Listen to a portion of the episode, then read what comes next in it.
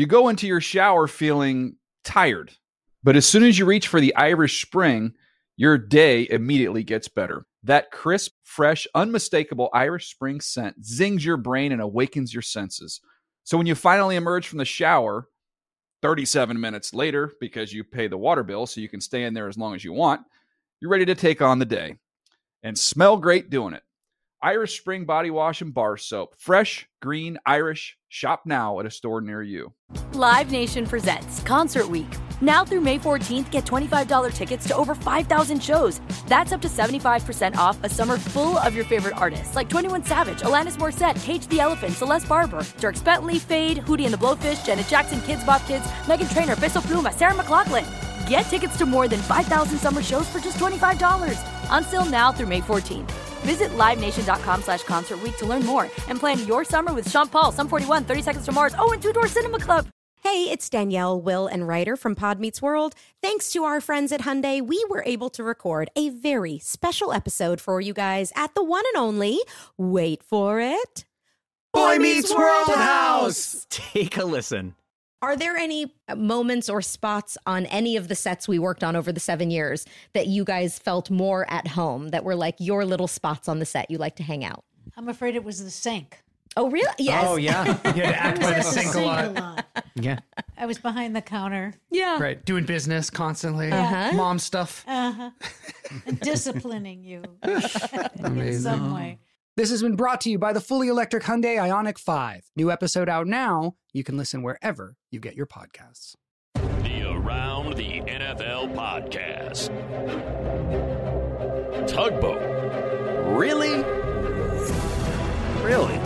It's your problem, buddy. Welcome to another edition of the Around the NFL podcast. My name is Dan Hanzus. I come to you from a, I mean, a building filled with some heroes. Gregg Rosenthal, Marc Sessler. We got things up and running, boys, uh, in the new studio on Thursday, but tech glitches. So I'm from a conference room in one area of the building. Greg's in another, and Mark is in what he deemed a uh, a French phone booth, and it's not going too well over on the east side of the building, is it, Mark? No, it's very French. Um, I mean, it. You know, if I were just to come in here and chat with a friend, I mean, it's it's plush red seats, but um, an entire windowed wall on this side of me to my left, and um, it appears it's you know it, a very talented group of producer IT types shooting uh, suction darts at me and laughing at me while I do the show. Daniel Wait, like literal literal in. darts, or it's well like- suction darts I, that stick to glass. I, mean, I don't know how Oh, else wow. to describe it, but. Um, you know, it, I thought it was like you know, figurative eye darts or something. But no, but of course, you know, level. let's send the guy who was in a hospital three weeks ago up a flight of stairs with 40 pounds of equipment to find, you know, some other place to set up. I see how this works. So as you can see, we are challenged right now. We thought we were, you know, it was going to be smooth sailing from here, but that's not the way things work when you move into a new building. Uh, but that doesn't matter to you, the listener. What you care about is week two of the NFL season, and this is the flagship show, and we're going to go through every game that was played, even the early games. And I, you know, I would file a petition, petition not just because Zach Wilson threw four interceptions today, but mostly because of that, uh, to not cover the early games and instead only focus on like three games in the in the late window. But I guess, Greg, we should be thankful for those three games in the late window because uh, it gave us some excitement in our first day in the newsroom, the new newsroom. No, the the late games were great for the most part, but yes, you were proclaiming throughout much of the morning football's dead. Um, that you didn't think football could recover from the uh, early games, that they were too boring, and that was it. We were all just going to have to pack up and go. It wasn't just that they were boring either. And again, the Zach Wilson meltdown uh, at the Meadowlands definitely colors uh, my viewpoint. Right. If he had this, four obviously. touchdowns, no interceptions, in every other game It would have been an exact same, amazing We're not having this window. conversation. We're not having this Uh, conversation. but just every game was pretty wretched for the most part on the early window. But yes, we have good games to get to. It will be a little front loaded, and we will close the show with Sunday Night Football. Hopefully, that is a contest worth bantering on about. But uh, let's get into it. Let's roll. Let's start with some of these fun late games featuring all kinds of walk off goodness from kickers and not so goodness. Let's start. Listen, Vikings fans, we're not going to start with you. So just deep breath, deep breath. You will get through this. Let's start right across the street from us, right across the sidewalk from us, Dallas Chargers. You know what, though, Brad? It's all going to be a moot point and all going to be forgotten after Greg Zuerlein hits this 56 yarder. 56 for the win. Right hash. Snap. Hold. Kick. Kick on the way. Kick is good, and the Cowboys win. We knew it all along. that was Babe Laufenberg trying to speak into existence a moment for the Cowboys that would eclipse the horrendous game management by the Cowboys head coach Mike McCarthy and Brad Sham, the Sham God, with the call for KRLD. Greg Zuerlein connected on a 56 yard field goal as time expired to give the Dallas Cowboys a 2017 win over the Los Angeles Chargers. Yes, across the sidewalk from us here at SoFi Stadium. Greg the Leg saved the bacon of a lot of people, most of all Mike McCarthy, who basically wasted away the last minute of game time and set up his kicker for disaster. And more on that later. But, Greg, this was a huge win for the Cowboys after last week's near miss versus the champs. It, was, and it was a great game. It had everything that you would want a Cowboys Chargers game to have, except for like points. Like I can't believe how bad the defenses were in this game, and yet the final score was twenty to seventeen. There wasn't a punt until midway through the third quarter, uh, and that might have been the only punt of the game. It was, and yet because both sides kept shooting themselves in the foot, especially the Chargers uh, with penalty. That's the end we got. Like you couldn't believe how well Justin Herbert played in this game. Uh, when you look at the final score, I'm not surprised. Um, you know, I'm surprised to see the Cowboys only have 20 points in this game because it felt like every Chargers defensive possession was just hoping for a prayer. But in the end, two touchdowns taken off the board by Chargers penalties oh. down the stretch. Feels like feels like a difference maker. Like Jared Cook uh, will help your team, and you're like, wow, that's a good pickup, Jared Cook, until he gives you the one Jared Cook play that he just seems to always have. And in this case, it was a holding call on a long touchdown uh, by Justin Herbert. And then later uh, in the fourth quarter, I went to go to the bathroom after the Chargers took a four point lead, not realizing it's the Chargers, and there was actually an illegal formation. The touchdown didn't count. There's a crazy call. There was just like a little bit of everything, and yet I think we got the ending that we deserved, which is just like one team getting a little luckier than the other. I mean, Greg, I got to ask you because I think we all saw at the same time Justin Herbert unfurl an incredible pass to Keenan Allen that oh. sailed over the head of a you know falling down backwards Cowboys cornerback, but oh. he also threw two interceptions in this game. One Mark. that came from the Dallas Nine. What? I thought you were going to ask him. He he left the door open. He said he went to the bathroom. Here at this new facility, the toilets are heated. There's there's bidets involved. I want to know more about Greg's trip to the bathroom. I mean, it That's was just, all let's I start, about. Let's start there. I'm chugging water all day long. There was nothing too complicated about it. I come back and it's like second and goal. I'm totally confused. Uh, and then they call this crazy in the graphs uh, quarterback play. But yeah, Herbert had two interceptions. The second one, Keenan Allen fell on. It, it happens. The first one was a bad throw, but that that one throw you you mentioned to Allen, where he kind of um, puts it in the turkey hole or whatever Jon Gruden used to like to say was beautiful. And yet it came a few plays after one of the best throws I've ever seen, which was a 45 yard on a rope with no like arc to it whatsoever throw that again was overturned by penalty. So like that just felt like that was the story of this game. It was it was incredibly entertaining though. Like I, it was everything I wanted out of a, a week two game between and, and Dan, I would and Cowboys. I would ask Greg, you know, multiple questions about the you know his trip to the toilet, but I mean, we know how these Sundays work. We don't have time to sit down on heated toilet seats. Uh, no, that is not, not, that is not the world here on Sundays. It's an active time. Um, you know, as the second half was unfolding, and I was thinking about the two teams involved, the Cowboys who are involved with so many games like this that go down to the wire, and it feels like more often than not in recent years it goes against the Cowboys.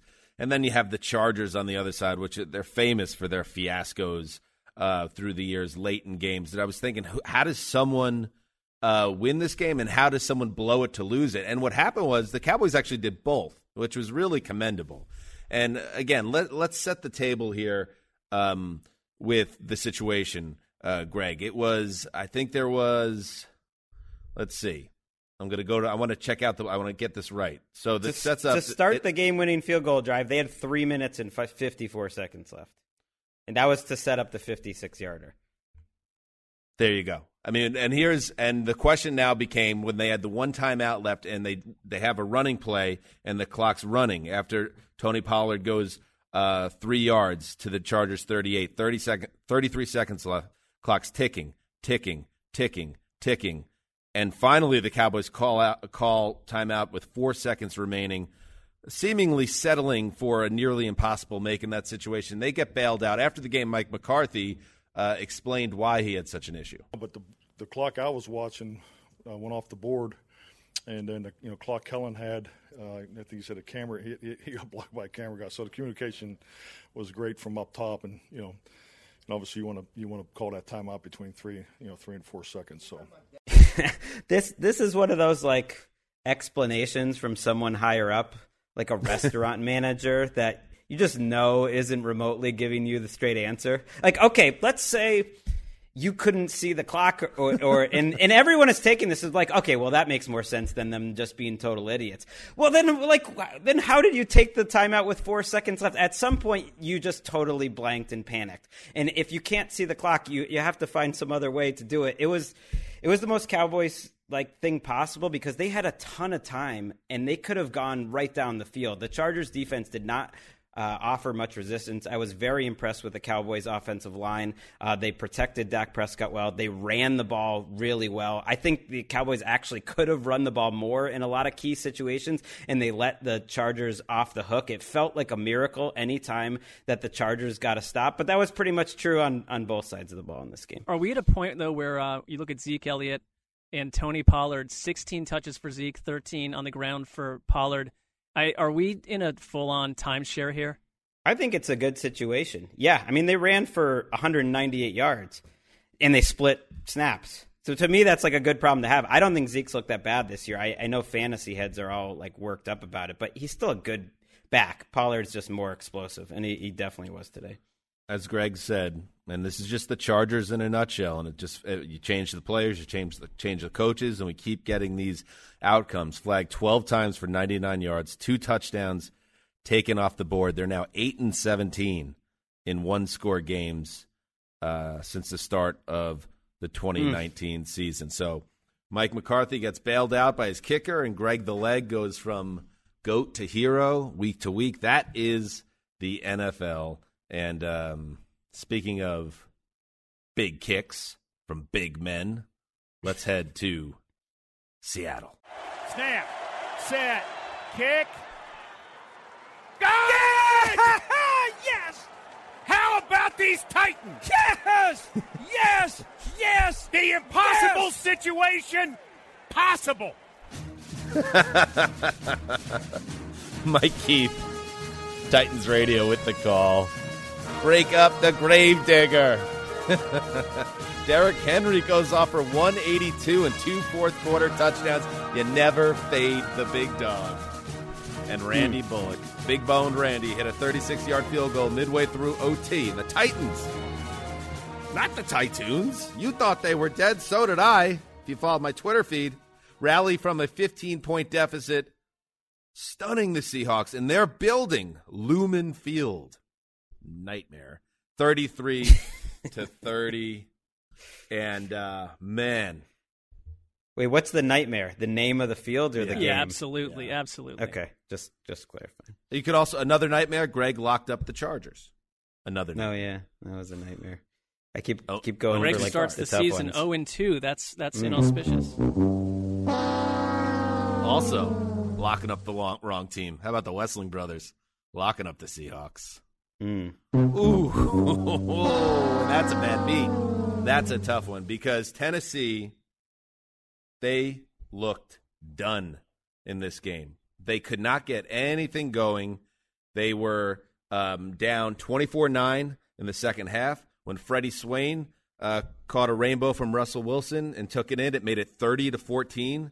And you think, oh, let's go home. Well, 30 14 in your building becomes 33 30 loss. Just a crushing defeat for the Seahawks and a enthralling uh, potentially season-changing winning win for the Titans this early, and this from John Glennon, uh, who cited CBS. So really from CBS, the Seahawks were 52 and 0 when leading by at least at least 15 points at home. Now 52 and one. Um, so you know you you credit it's it's a team effort because the Titans got a lot of big stops on defense in the second half uh, when it looked like the Seahawks were just going to run away and hide in this game, and they kind of did. But the defense made enough stops to let Tennessee get back in the game. They got back in the game uh, because Derrick Henry turned back into a total monster. Uh, he had a first touchdown run where the play was to the right. There was nothing there, a stretch right play. He stopped in his tracks, reversed backfield, and then beat everybody to the corner on the other side. Uh, and then the other one was those type of runs that we saw all last year, a 60 yard touchdown where a man that large, I believe he's seven foot seven, 380,000 pounds, gets to the outside and then just outruns cornerbacks, safeties, linebackers to the house. Those big, big time plays. Um, and uh, when Mike Vrabel doesn't go for two, uh, when they tie it with uh, under a minute to play, I, I remember a lot of people were thinking, "Oh, come on, Vrabel, show some stones." But it was the right move because they still got it done in overtime. What a win for the Titans! Mm. Grave digger. I feel a little job though. We should have had a walk off safety. I don't know when the last walk off safety was. Wasn't did Cameron Wake have one against the Bengals a long yes, time ago? on Thursday like, Night Football. That that could have been yep. it, and it was a walk off safety. We all saw it. Russell Wilson took took a sack and threw the ball away in the end zone, and they they marked the ball at the half yard line.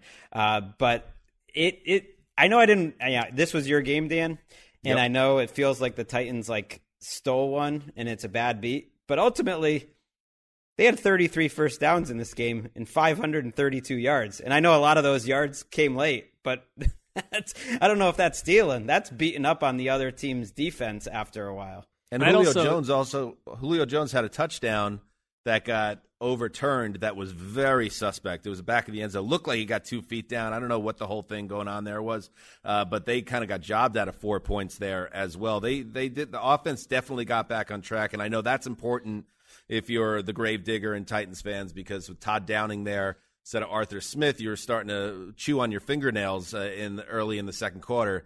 Uh, but they showed that they could put up that 30 spot in a big spot. I mean, there's some unlovable whispers about the Todd Downing experience as well. But I mean, you look at Julio Jones after last week, 128 yards off six catches. That helps heal the narrative. The, what you mentioned about Derrick Henry, they had the ball for 42 plus minutes. I mean, had they, no matter how, had if they'd lost this game in any way, I mean, they're 0 2. The place is going nuts in Tennessee. I mean, for what a team that people thought could be an AFC title game, uh, you know, entry. So get getting back to one and one. Um, I don't know if it changes my feelings about the Seahawks a whole lot other than the fact that Tyler Lockett is a top five receiver. I mean, he had 178 yards today. So like every time I looked up, he was racing down the field, catching some sort of rope from Russell Wilson. Pete Carroll's got to find his defense. I mean, it's been five years now. So if Russell Wilson got the offensive coordinator he wanted, but he does not right now have have a defense to help support him. And again, just underlining what a surprising uh, turn of events it was uh, in the second half. The, the Titans their offensive line was completely scrambled in this game. Taylor Lewan, who of course sent the gotten his feelings on social media after Chandler Jones embarrassed them in week one, he's warming up in the end zone before kickoff and does something to his knee and aggravates uh, that knee that he had repaired, the ACL uh, knee. So he misses the game. Uh, Roger Saffold, their left guard, he goes down with a shoulder injury, um, comes back then leaves again in the second half. So the fact that the offensive line was in complete tatters to be able to get mm. protection for Tannehill in the second half um, and to open up lanes for Derrick Henry just enough because Henry could do so much with so little. Uh, really a credit to the Titans and Ryan Tannehill. I haven't brought him up. Um, he was good in this game, but uh, the best uh, when it counted, he was seven for seven on that final drive in regulation when they got it from 30 23 to a tie game. Uh, six of those seven pa- passes went to running backs, uh, but they moved the ball with efficiency. Big win, and the Seattle Seahawks, Maroon. That's a bad one. That's mm. a bad beat. Resilient Titans. Now, now some bad kicking, like a horror story. Let's get to it. from 37 yards away Ah, to win it for the Vikings. Snap, spot. The kick is up, and the kick is no good. He missed it wide to the right. He missed it, and the Cardinals win it 34 33. A missed extra point, and now a missed field goal at the gun. And Arizona's 2 0. Oh my goodness. Hey, Ricky, I'm going to ask you this in real time to dig it up. I do want to hear the Vikings call. Yeah. Sometimes you want to hear that Vikings call. Joseph, come on! It is gone! No, he missed no it. good. Are you kidding No. me? Oh, He missed no. it. He missed it right. No. Oh, my heavens. Oh. Oh, my. This, he missed it right. What a gut punch. Oh, oh no. Oh no! I hate to call someone out, one of our favorites, but ultimately, like, Ooh. you, that's on you too to call that wrong. That's I think that, that's the yeah, equivalent I think of he missing wanted the kick. it to. He just I wanted it so bad to be good that he was willing That's to. Paul Allen missing a seven Oh. 37 yarder. Sorry, Paul, Paul Allen goes wide right too. Give me that music back, Ricky.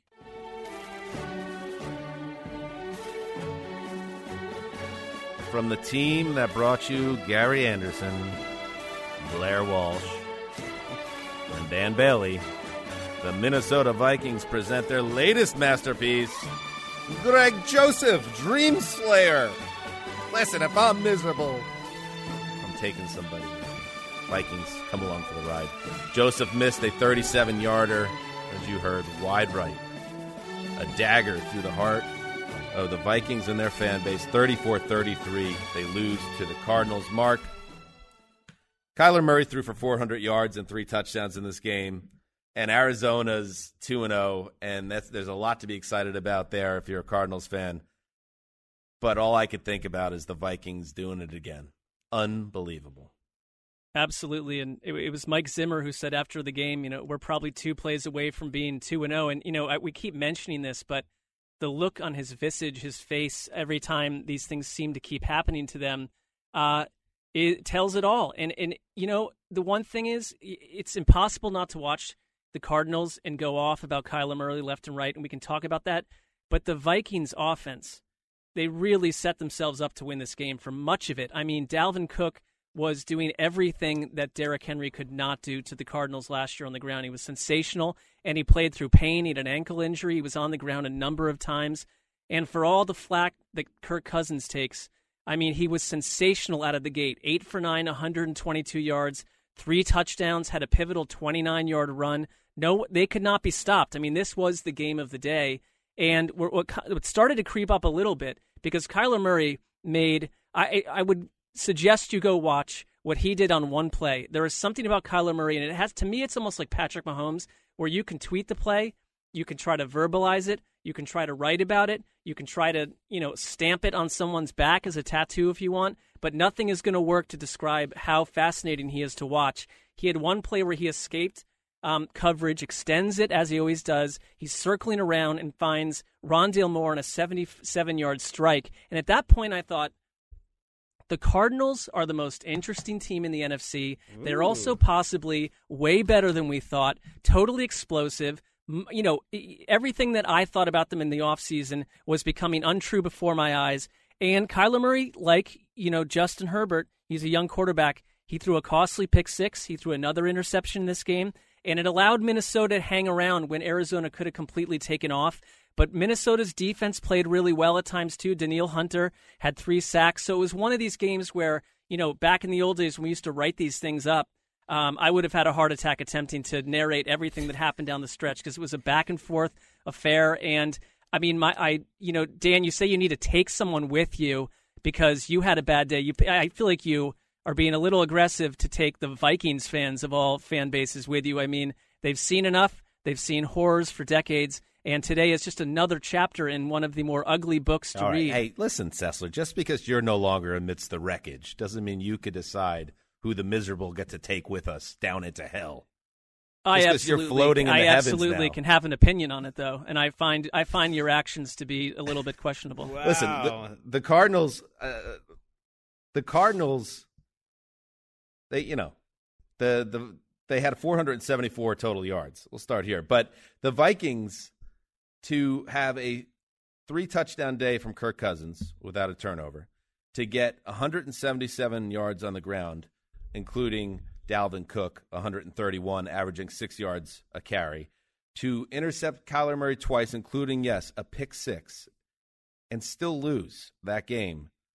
It just can't happen. It's just, and it all comes back, and you hate to just put it, Greg, on the at the feet of the kicker, but when a team works that hard in a in a tough situation on the road to get to that point, and the kicker may, misses a 37 yarder, that is the type of loss that can really um, kill a team season. It's that type of loss. Absolutely. But I think Zimmer's going to be kicking himself that his defense is struggling in both of these weeks. You know, I think that the defense ultimately lost the game against the Bengals. The offensive line wasn't great, and you give up this many points. I, I, know you made some plays on defense in this game, but you give up this many points. You let Kyler Murray stay back there that long. He had two touchdowns where he he held the ball five seconds or more that's almost impossible. They said in his entire career before today, he had three touchdowns where he held the ball that long. So I know it's Kyler Murray. It's a unique player to have to go after. But like, if Mike Zimmer has a mediocre to bad defense again, this Vikings team isn't going anywhere. Because Cousins has Cousins has played great through two weeks. I think one of the underrated stories last week. I thought Cousins played awesome. Uh, the offensive line was terrible. Everyone else was terrible, but he played great, and he played great again. And they're zero two. But along with the two picks, Xavier Woods, uh, Xavier Rhodes also popped the ball out of Rondale Moore's hands at the goal line at one point. I mean, yes, you're going to give up yardage to Kyler Murray. You're going to give up amazing plays, but they generated turnovers. And you know, last week penalties dogged the Vikings, and they didn't have a penalty in the game. You know, deep into it. I mean, they were. It was a different Vikings team from a week ago, and I mean, it does come down to these the fates. I mean, these wacky little things that happen because the same kicker made a 52 yarder earlier in the game. So it's just, you know, this isn't a, a, an autumn wind blowing through the stadium. I mean, it's it's a completely serene place to kick. And the Vikings have in week 3 the Seahawks coming off their own stomach punch loss. So that that's no gimme. And then they got the Browns, and the Browns are an AFC superpower mark. So, you know, that's a tough one too. Oh, can we slow down? Oh, or not? We'll get to that. But I mean, they they nearly were they nearly lost to the Texans. So I'm not these I narratives. Just, you're up know. there in the penthouse now, Sessler. You can't come down here I, and tell me how I should feel. This is the most offensive place I've ever recorded a podcast from. I can promise you, from what I'm having to deal with, verb, you know, visually to the left and right of me, while you guys are down in your quiet little secluded rooms. Have a nice time. Let's move on. you know, we have this brand new studio, and it's just sitting in darkness right now. Oh, talk about like bad someone beats. in a clown suit, like floating by me, like you know, with bells and whistles and cups of whipped cream. I mean, this is just you know, it's too much. To Miami. Speaking of clown. Now the snap. College. Here goes to Motor Singletary. Big hole up the middle. Finds room. He's at the 30, 25, 20, 15, 10, 5. Touchdown Buffalo. A 46 yard touchdown run on the second play from scrimmage. Yeah. John Murphy would call WGR. Devin Singletary started the scoring. The Bills never looked back from there. This was too easy. Josh Allen threw two touchdown passes. Zach Moss had two touchdowns as well. Why not? And the Bills knocked out Dolphins quarterback Tua Tagovailoa early with a rib injury on the way to an geez, 35 to zip win over the Dolphins on the road. Tugboat locked this one up. Didn't think it was going to be this easy. I don't think anybody thought it was going to be this easy. And there it is. Got on the board. And if you're a Dolphins fan, you're really worried. Greg, you're worried that Tua is this guy fragile? Can he stay healthy? It's a rib injury. He got carded with it. We'll see how he is. It sounds like it could be worse. Uh, bruised ribs, X-ray, come back negative. Uh, but then on top of it, you just can't protect. Tua got drilled twice for sacks on the first series. Second series, he gets smoked again and gets injured. Jacoby Brissett comes in. It wasn't even better. It wasn't any better for him. So you have protection issues and in general just being non-competitive in this spot. It kind of washes away anything positive from the win up in Foxborough uh, last Sunday. Right. I mean, the games they all count the same in the standings, so that you know they're tied at one and one, and they, the Dolphins have a division win. But you have to look if you're a Dolphins fan at this Goliath that is the Bills, and you have to think in two of our last three games, they have embarrassed us that I, I think people forget week 17 dolphins still had a chance for the playoffs. The bills had absolutely nothing to play for in that game. Matt barkley wound up playing half the game. They put 56 points on him. They beat him by 30 when they had nothing to play for. That is some big time like i'm the bully in the division. We have this matchup set and whatever brian flores cooks up defensively against other quarterbacks it doesn't work against josh allen. He's undefeated against this dolphins team in the flores era and these last two have have to be two of, if not the, the two worst losses. Of But the Allen wasn't era. even that good in this game. I mean, they right, scored, but it's like whatever. Oh they gosh. scored two qu- quick touchdowns and then went pretty quiet on offense for a while there. Um, and I think it just got to a point where the offense for the Dolphins was not doing anything, and eventually the defense caved after a while. There's only so many three and outs and fruitless drives before the other side of the ball is affected by that. Of course, it's in Miami. It's hot there. It's humid. And uh, you leave a defense on the field long enough, they are going to eventually uh, crack. So all the way around, uh, domination for the Bills, and I think on both on two fronts. So, so the Dolphins it washes away Week One for the Bills. I think it does the same thing. That was a very disappointing loss to the Steelers uh, in Week One, but now you're feeling a lot better about where they are, even if that big play of their element of their offense, or at least the passing offense, Mark, still isn't quite there. Well, you know, Stefon Diggs, I see 60 yards, a touchdown. I mean, he blew up against Miami twice last year. I, I'm very much with Greg, though, because, you know, you're going to measure yourself if you're Miami. Uh, number one, winning your own division and, and you know, centering yourself against the other teams inside that division. And Buffalo has, you know, knocked them around time after time. And it, they did a lot this offseason to surround Tua with new talent. Um, but, you know, leading into this game, there are a lot of weird things going on with Will Fuller. We're not sure what's happening there. He didn't play. And your offensive line seems to be a huge issue. They gave up six sacks. I mean, Tua's getting hit hard, punished. I, that, that it doesn't matter what weapons are around you if that kind of chaos is being created. And you know, Buffalo, I, I think their defense is better than it was last year, but eh, I think it was probably an aberration today. They're not going to do that every week. It says a, a lot more to me about week. Miami's line. They did it last week. That's two games now. If you add up the yardage that they've given up in those two games, like that's less than. But that's uh, also that's- Pittsburgh's offense, which I, know, don't trust. I'm just saying. Good so. defenses strangle bad offenses, and they've basically done that back to back weeks. I think that's very encouraging if you're a Bills fan that they've allowed less than 500 yards combined through two games. I mean, they'll easily be the number one defense in terms of yards allowed after this week, and that that's what you want to see. That you don't need to get 40, 50 points if you're the Bills. And we'll find out what is going on with Tua from a health standpoint.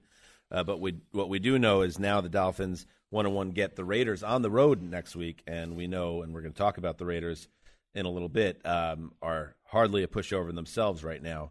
Uh, so total blowout. We'll see how both these teams um, come out of this game, but definitely a capital S statement, Greggy, by the Bills. Mm, a little Let's- early for a statement game. but- Well, that was kind of thirty-five zip. More by the more by the Dolphins, please. What Oh. statement did they they make? That it's not going to make anyone in Florida happy. Yeah, they authored a, a, a question, a question mark. All right, let's move on. Nailed it. On the delay, runs up the middle, bounces off a hit, carries out of another tackle, across the 15, slips another hit, driving inside the five, and fighting his way to the one, pushing his way to the end zone. Is he in? Touchdown, Patriots! Oh. Relentless, Damien Harris. Bob Socci with Zolak hollering in the background. Patriots Radio Network. Yes, that was Damien Harris, the man who cost the Patriots a game against the Dolphins in Week One, breaking, by my count, eight tackles on his way to the end zone against the Jets. His 26-yard touchdown run, essentially the clincher in New England's 25-6 win over the Jets at the Meadowlands. And yes, Bill Belichick unleashed his rookie QB voodoo, forcing my boy, the boy that shall lead us, well, nowhere today. Zach Wilson into four interceptions, no touchdowns, and the Jets are off to an 0 2 start for the 300th consecutive season. Mm.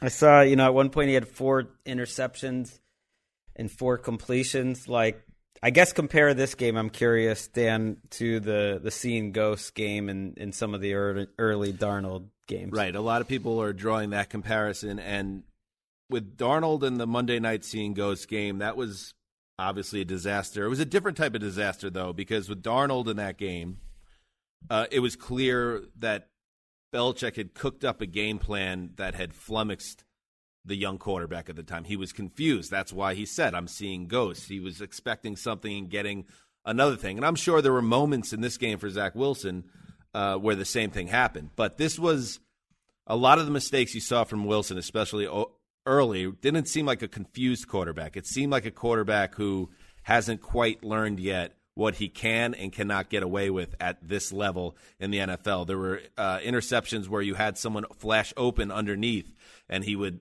keep his eyes downfield and try to fit one downfield and get getting burned uh, by deflections and uh, a ball being a little too high and then ending up an interception because the Patriots are a opportunistic defense, and if you try to make those type of plays, if you're not completely on your game, you're going to get burned. So I thought it doesn't mean that I feel any better than I did after the Ghost game for Darnold, but I, I saw a different type of issue for a Jet quarterback. And the frustrating thing here is these two teams were basically even um, today. Mm. The only thing that wasn't even was the quarterback for the Green team uh, wasn't there and wasn't competitive in the game. And Zach Wilson is going to hopefully learn from this and grow from this and get better as opposed to regress and, and develop some type of issues off a bad game like this. But I thought the Jets were much better in pass protection. They actually ran the ball well. The defense, especially given all the picks, really did a nice job uh, holding the Patriots down. Mac Jones didn't really have too many splash plays at all in this game. He was a lot of a lot of checkdowns. Um, but ultimately, a good team like the Patriots, and I don't think the Patriots are great, but I think they're a good team, are going to eventually uh, take control of a game when the other quarterback is doing things like Zach Wilson was doing, and that's what New England did. I mean, I see that the Jets had nine of 12 drives go for under 40 yards, so they just couldn't get anything going. Uh, I mean, I'm a little surprised mostly just because, you know, and I you're learning a lot of new things, but this was meant to be a Shanahan offense, which is so quarterback friendly, and you're saying the protection was better. So last week, what I thought I saw from Zach Wilson was that he overcame punishment and early mistakes to shine, to show you uh, why they drafted him. I mean, even within that ugly game itself from a team, just totally absent of that today. Is he not seeing the field? It was just a bad day. It was, it was, and when you watch, you'll see it. it there was, he was just trying to do too much, and as the mistakes piled up, um, and perhaps it's a credit to him because we know that he has all the arm talent in the world, and he's a guy that's known for being able to extend plays and create splash plays. It got to the point by you know, the second quarter, the third quarter, where it felt like he was trying to come up with like 20 point plays uh, to get mm. the team back in the game. And I think there's coaching involved there too. And you need, whether it's Robert Saleh or Mike LaFleur or just his teammates, there's got to be a way to say, hey, man, you got to calm it down here um, you know, get things back under control. I even thought at a certain point maybe it's a good idea to get him out of the game um, in the way that the Brian Flores uh, handled Tua last year because I don't think it was going anywhere positive, but uh, they were looking for something to take out of the end of the game. It just never happened. Mm, I mean, the Jets outgained the Patriots by seven yards, but isn't like the, the game you're kind of describing almost the description of Mac Jones versus Zach Wilson coming into the league? Like, yeah, Zach Wilson's got a much higher ceiling. Almost every team would have taken Zach Wilson ahead. I'm sure they still would. And you were, you know, you're saying during this game, and I can't disagree from what I've seen. Like Mac Jones has a like a mid-career Alex Smith vibe to him already, and and maybe that's not going to be thrilling. But I, but this was a day where like all he had to do was not turn the ball over, and that like that ultimately outplays Zach Wilson. Yeah. And two weeks in with the Patriots, to me, it my feeling entering the season was I felt like they could be a nine or ten win team, a wild card type team.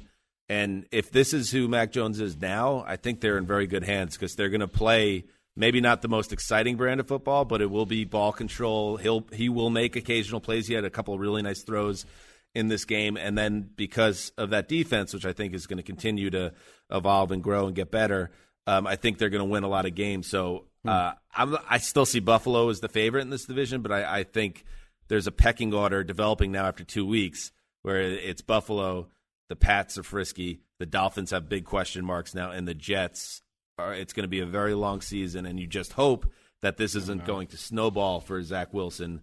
Uh, but obviously, the first Jets home game in you know two years, fans fill up that building. And it's just uh, hyper disappointing because you just want you knew it was possible because that's what Belichick does. I talked about it on the Thursday preview show when uh, the Patriots Twitter account put out that um, video of Belichick praising Zach Wilson's talent. You knew he was cooking up something evil, and and I don't even know if he did. To be honest with you, it, it wasn't something where I thought that the Pats was brilliantly schemed up something here. I think Wilson just had a really bad, hey, welcome to the NFL type game, and I hope he shakes it off. Hmm. Nick Folk revenge game, by the way, became uh, you know set the all-time Patriots record for consecutive kicks. Move aside, Adam Vinatieri. Move aside, Gostkowski. it's the Nick Folk revenge game, getting in the record. How books old is in Nick the Folk, by the way? I don't know. He's they don't even try to attempt 53? anything over 44 yards, so that's part of the reason uh, he has the streak. But you, you got to You know what? He's a nice match for this Patriots team too. right. Uh, all right, let's move on. They need inches, inches to win the game. Jimmy. He's going to pat Mac's butt, then come forward and pick up a first down. The 49ers will win the game, and they will go to 2 and oh. 0. Greg Papa with the call for KGO. Jimmy G, hey, he's still in there. You got the kid Trey Lance waiting for his turn, but if the Niners keep winning, we'll see. Anyway, so Jimmy G gets the sneak to clinch it, and for the second straight week, the 49ers defense got a stop it needed late in the game. Uh, in a 17-11 win over the Eagles. Greg, the Niners have showed us through two weeks that I guess either side of the ball is capable of carrying the day, and that's a good trait to have. It it is. I didn't know what to take away from this game. You know, sometimes like two teams play and just one has to win, and you Right. don't have to have some like gigantic takeaway. Like my biggest one was, you know, the 49ers are way better with Nick Bosa. Like that was my biggest one. He had two sacks in this game. I thought he made a huge impact in week 1. He made a huge impact in this game. They felt like two very very evenly matched teams and the Eagles missed so many opportunities to take a big lead in the first half and it came back to bite them. They led at one point in yardage 204 to 64. The 49ers, for the first time in Kyle Shanahan's tenure, did not have a first down in the first quarter. And it wasn't because the Eagles had the ball the whole time. They had three drives, three and out, three and out, three and out. The Eagles get inside the 10 at one on one drive, which ended with a failed attempt at a Philly special with Greg Ward throwing uh, throwing a pass, Uh-oh. a very Philly special looking like play. They had six plays inside the four. They had first and goal at the one. And I guess that's my other second takeaway. Okay, number one, Nick Bosa good. Number two, someone's got to win. Number three, I even got three. Nice. The Eagles let me down in terms of You their short yardage I mean- and their dynamic running game. I thought their short yardage and dynamic running game was like going to be really tough to prepare for, and that was what let them down. Is they had many opportunities in short yardage where they couldn't keep um, drives going, including that time on the goal line, and that ended up being the game. Mean, it does feel like you're starting to learn more, obviously, with each new week. Where the Eagles last week played the Falcons defense, and we saw the Falcons defense today mostly collapse again. And so you're going to get it's a different version of Jalen Hurts and the passing game and him on the ground. But I look at you know like the Niners; they are secretly very banged up. Um, Trey Sermon left with a concussion. Yes. The Eagles also lost Brandon Graham with a was it an Achilles? I mean, some of these I feel like every game today seemed to have some sort of laundry list of carnage. The Eagles had a terrible day because they lost two of their best players. I mean, Graham for the season. You know, he's so big on that defensive line. And then Brandon Brooks, their great all pro guard, left pretty early in this game and never came back. And so they definitely had a rough day. Kind of a bummer this game, right? I mean, I, I didn't get a Yes. chance to see it yet, but a bit. 17-11 final. You thought these were two, you know, two teams coming off kind of exciting Week One games. Greg, this was not what you were expecting, I'm sure. No, Josh Norman started at cornerback. I guess you got to give the 49ers credit for finding a way to get a tough victory in a game where the Eagles looked very good up front, especially on the defensive line again. Like that's going to keep them in games and, and pretty much their offensive line too, at least uh, protecting. But you start Josh Norman against uh, across from Lance Lenoir. That's their fourth and fifth cornerbacks starting. You're down a couple starters there. Verrett's gone for the season. Uh, you don't get anything going. Jimmy G had a C minus game, I think, uh, in the first half. Um, but that's the thing about Kyle Shanahan. Like he gave him answers in the second half. It also was like a little fluky. Like Hurts had a a 90 yard play where they don't quite get the touchdown uh, on a beautiful throw. He had another what looked like a long touchdown where Jalen Reagor stepped out of bounds, and so it was overturned upon review because he was like an inch out of bounds. So it was just like those little margins here. Do you think? And it's early, but the Niners are two and zero. That's the best you could possibly be at this stage of the game. But do you think there's a scenario where Kyle Shanahan watches this film and, and, starts thinking about the quarterback position, even if they are winning? Or do you think as long as they win, Jimmy G is going to keep rolling as a starter? I think if the running game continues to struggle, and it, it basically did today, you know, Mitchell only had 42 yards. I, I wonder if he wants to play Lance more to really jumpstart the running game. They didn't need it today because their defense played so well, but I, I felt like Jimmy G was like a bad third quarter away from seeing J- Trey Lance, and then he played a perfect third quarter, and they made the plays when it mattered. I mean, the only thing is they've got Green Bay next, and we don't know that you know that not the worst place to deal with on a defense, but Seattle after that, then the Cardinals, then the bye. So the question is like, if Trey Lance, you know, it's he can be sprinkled in and be very effective. Is he ready to run the offense? You know and they didn't Point put blank. him in for a play today. No, not even a I think sprinkling. that's telling to some degree, especially in a game that this was this tight. Hmm. I think so. The, the some of the 49ers reporters made the case like this was not the game for Trey Lance because ultimately Philly was felt like they were winning up front. You had to get the ball out quickly and you had to like make quick decisions with the ball and that's fine. But Jimmy G's got to play a little better than he did for most and of this game. you know, there also goes another like fun theory we all had entering the season that Kyle Shanahan was going to be doing cartwheels, doing all this wild stuff with Trey Lance. Well, he did throw a touchdown in week one, but otherwise, it's been pretty much Jimmy G's show uh, so far. But one one th- one theory on that: what would be better than to because it's such a week by week league in terms of our reaction that we now get off this Trey Lance bus, and then next week they play the Packers, and he totally unleashes them. I maybe mean, it's that's like what maybe he's waiting for. Right. Put everyone into a nap, and then then pour a big bucket of cold water on like a 200 people. How about I mean, a- I think Hurts Hurts is kind of an example of what maybe a Trey Lance offense might look like. It was very boomer bust. There's not a lot of chain moving throws. There's a couple big time throws. You you, you have the running from Hurts, um, but it felt very like sp- erratic. And I don't know if that's what Kyle Shanahan wants. Speaking of big bucket of cold water, Ricky Hollywood, you know, uh, we talked about it, uh, Mark. That dense fog uh, when we're I trying don't to even know discern what dense means in this uh, the situation this, uh, between context. Ricky and Greg. And uh, Greg Right. tried to get her kicked out of the picks competition. Ricky had a chance to make a statement herself, uh, but she locked up the the Eagles. So, uh, Erica, the floor is yours. Yeah, no, it was it like kind of like Greg said. Like I was just even watching this game, it was just like, ugh. So you know, I, I wanted to hang some onions, and I, I thought the Eagles might might do it, but I was wrong. I had them to win too. They were my favorite upset pick of the week. They, Right. they hurt me. They hurt me. I. I feel like in general, when you try to hang onions, Ricky, it's not going to be um, effective, just from Well, a what- what's that- anatomical angle. What was that radio station last week? Dan just went there with the anatomy. We were thinking it. He went there. All right, let's. That's why I like Dan. Uh, there's another team. I love you too, buddy. Another. Two, here's two more teams that uh, we're looking to keep their season undefeated through two weeks. Only one team gets to do it though. Darnold gives to McCaffrey on the counter. McCaffrey to the 10, McCaffrey to the 5, and McCaffrey insists on the end zone. Touchdown, Carolina. He was not going to give up until he got there, and McCaffrey's first touchdown of the season. Mick Mixon with the Call Panthers Radio Network. Did he say he insists he gets in the end zone? That's a good way to put it, if that's what I he like said. it. Because that is what CMC does. And he's at it again. The superstar running back went over, well over 100 yards for the second straight week uh, from scrimmage, adding a touchdown this week in a 26 7 win over the Saints.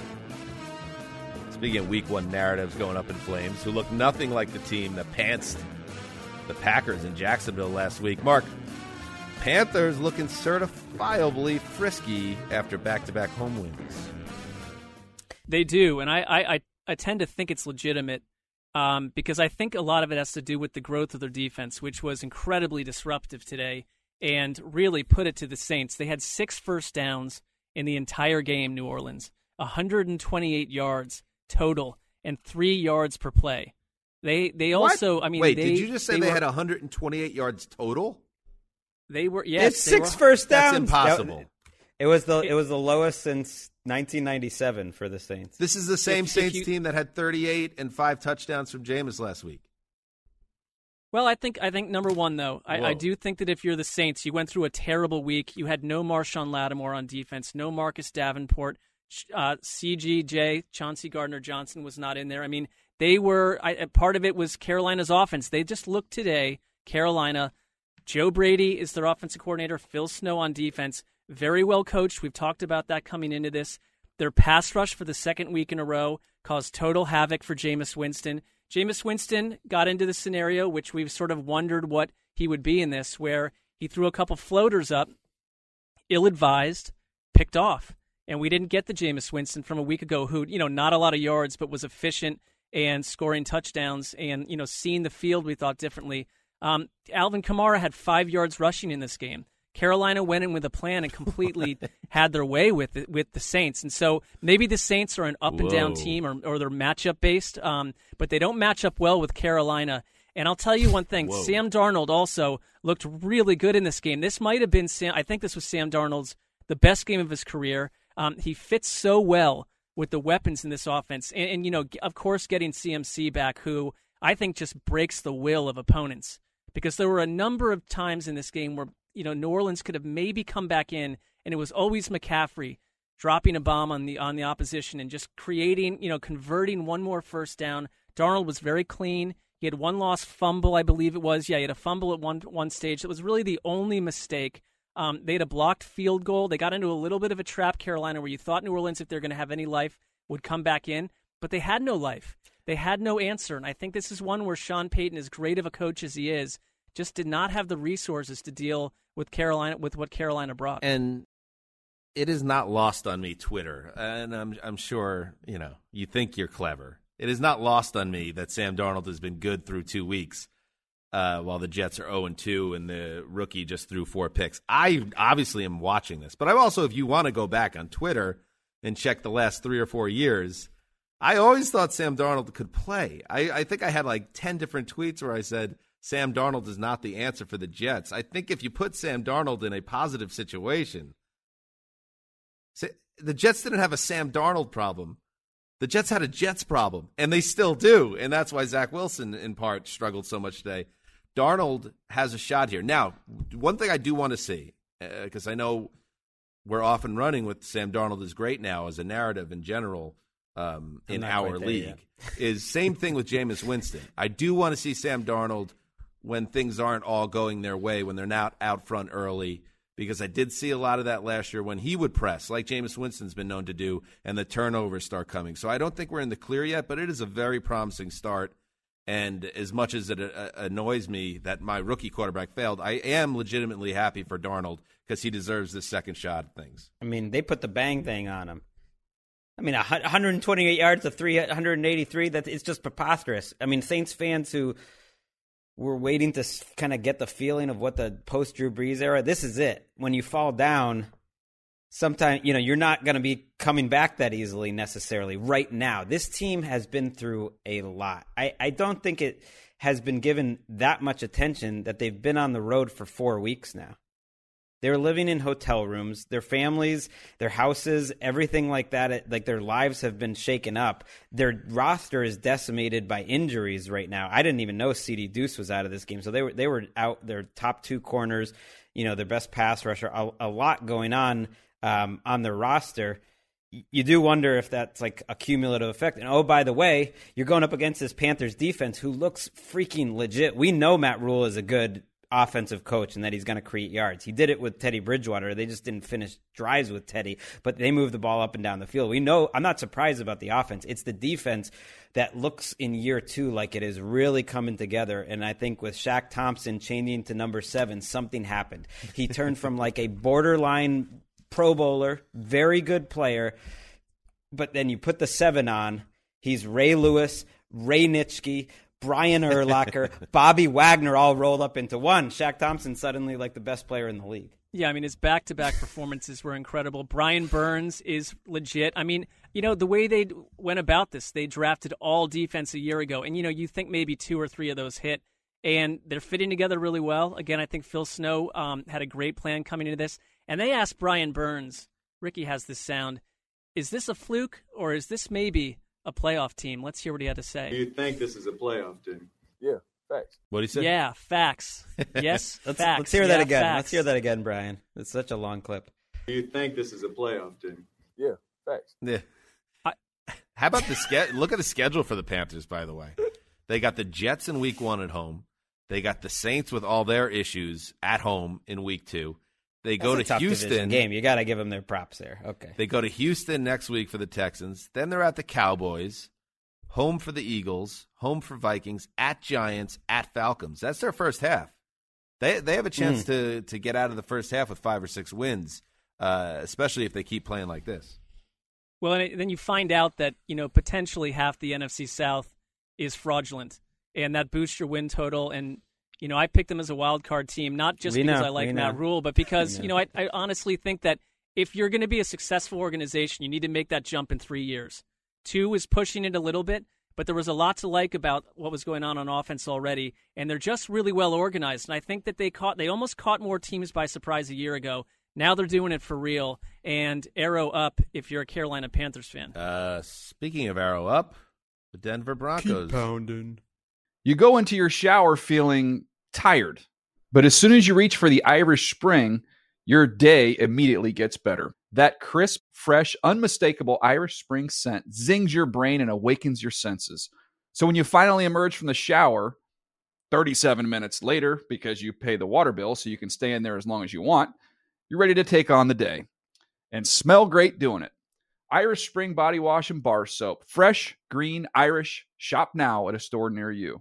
Live Nation presents Concert Week. Now through May 14th, get $25 tickets to over 5,000 shows. That's up to 75% off a summer full of your favorite artists like 21 Savage, Alanis Morissette, Cage the Elephant, Celeste Barber, Dierks Bentley, Feid, Hootie and the Blowfish, Janet Jackson, Kidz Bop Kids, Meghan Trainor, Peso Pluma, Sarah McLachlan. Get tickets to more than 5,000 summer shows for just $25. Until now through May 14th. Visit LiveNation.com slash Concert Week to learn more and plan your summer with Sean Paul, Sum 41, 30 Seconds to Mars, oh, and Two Door Cinema Club. What's up? I'm John Wall. And I'm CJ Toledano, and we're starting a new podcast presented by DraftKings called Point Game. We're now joined by three time NBA Six Man of the Year, elite bucket getter. Let's please welcome Jamal Crawford to Point Game. King of the Court one on one tournament. If they had it back in your prime, do you think you could have took it all? I'm gonna be honest with you. I don't think I could have took it all, but I think I would have shocked a lot of people. I think Kobe and everybody in their prime, Kobe would win a one-on-one contest. Yeah, I, yeah, because you got to think Love he's it. going to guard. He don't care about guarding. He's gonna guard. He's going to Exactly. guard. Like you see him in the Olympics, he's going to guard, and then on I'm top not of that, like that, CJ. Ladies and gentlemen, please welcome Sam Cassell to Point Game. I remember you came to my room crying, tears, crying. I mean, he was in a culture shock. And then I, his, he's going through withdrawals about winning. remember what I told you? I said, I said, OG, you think I can get paid and go back and play in college because it ain't it? Check out Point Game with John Wall and CJ Toledano on the iHeartRadio app, DraftKings YouTube, or wherever you get your podcasts. Got the Jacksonville Jaguars in Week Two. Let's check in on that. Quick throw, right side pass caught. Fan stepped under tackle. fair to the end zone. Touchdown, Broncos. Did you see actually on the subject of keep pounding that the Panthers, in their infinite wisdom, tried to quietly discontinue that from their game presentation? Keep pounding. And the fans went nuts. They're like, "Where's keep pounding?" You don't get They're rid like, of we're just trying to keep pounding. Let us keep pounding. And I don't even I don't know for sure, but I assume keep pounding returned. It's back. It can only mean good things. I mean, it's not a good idea to go against what you know a vast majority of your fan base feels some sort of identity towards. So maybe And they, you know, it they course the correct. Sam Mills thing. It was. It was right. absolutely. It's kind of like I think the Red Sox had the idea. Let's let's kill Sweet Caroline after seven years. It's basically like the most embarrassing thing um, since us being like the last team to sign like a, a black player in the MLB. But it's like nope, the fans they had to bring back Sweet Caroline. That's what it's like. Keep pounded. Teddy Bridgewater threw two touchdown passes, one of them to tight end Noah Fant. You heard that. And the Broncos rolled to a 23 13 win over the Jaguars. How about this for a stat? Denver is 2 0 for the seventh time in nine years. Okay. I don't know if that just surprised me. Greg, the Broncos also Well- got a breakout game from Courtland Sutton in this one. So, uh, you know, cushy schedule or no, arrow up for the Denver Broncos. Major arrow up. I mean, the Broncos, they are the team of THAL. I mean, I'd be two and zero in the locks if I just took the Broncos each week. I'm a I'm a loser. Vic Deep Fangio locking. never won a, a game um, in September before this before this season, and this is all you can do. You can't talk about the opponents of like, okay, you got lucky. You were on the road and you absolutely destroyed two other two teams. Like the the scores in both of these Broncos games, I don't think has been as indicative of how one sided uh, these two games were. They gave up a first drive touchdown to Trevor Lawrence, who made three or four great throws on that drive, and the Jaguars didn't do anything else the rest of the game. Teddy was better, I think, this week even than a year ago. 34 throws for 328. You lose Jerry Jeudy and Courtland Sutton is showing up. Like this looks like a good NFL team, and it, it's almost like we're already taking that for granted. But this has been a loser of a franchise for a, a little while now, and they already look absolutely legit. I, I want to see them against better competition, but stomping down on some Jaguars, especially defensively, like that is showing me that this defense, I think, is going to be there week after week. I mean, I got to ask you because I see that uh, you know, Trevor Lawrence was 10 of 23 on pass attempts of 10 plus air yards. Marvin Jones leads with 55 yards. Your next leading receiver is a tight end, James O'Shaughnessy, with 24. So, I mean, it's the second week in a row where outside of a couple throws that you mentioned from Lawrence, like the offense feels like a non starter. Do you see an identity in this Urban Meyer offense? No, he looks lost. Trevor Lawrence looks lost. I mean, he got a tough draw uh, these first two weeks. I know people don't think the Texans are a tough draw, but what Lovie Smith just was like backing off. The, the book's out right now on him, and Fangio is going to show you a lot before the snap, change it up after the snap. They did not need to pressure Trevor Lawrence to scramble his brain. Um, it, it was it was a tough situation, but also two of the interceptions he had were incredible plays. Kareem Jackson, like I thought of Wes because Wes loves Kareem Jackson, just sprinting across the field out of nowhere. Those are plays not being made in the SEC. And then Patrick Surtain, you know, their their top ten pick made an unbelievable jumping interception on on the sideline. So this this Broncos secondary, I think, is is right there with the best in the league. Denver's defense absolutely feels legit, and after they completely confused Trevor Lawrence, they get Zach Wilson and the Jets next week. So you figure that will not be easy uh, for Wilson after Lawrence, the number one overall pick, struggled in this game. And you know, circling back to Courtland Sutton, you know he has such great tools, and he's a guy that everybody thinks very highly of. And he, he just came up on the year anniversary of of the knee injury that cost him all of last year, uh, for the most part. So for him now to have nine for one fifty nine, uh, including like a brilliant, I saw the fifty five yarder that started the second half. Um, it comes at a perfect time because we talked about it on the preview show and on the network show that when Jerry Jeudy goes down, you're like, uh oh, how is Teddy going to get things going? Well, if Sutton is now back, and certainly this effort shows you that he just might be, that is a huge lift for this offense. It's huge. I mean, he doesn't look as explosive, but I think he's just such a good route runner and technically um, proficient and smart. And Teddy seems to have a great connection with these guys. Fant's making play. I mean, Teddy has balled out these two games.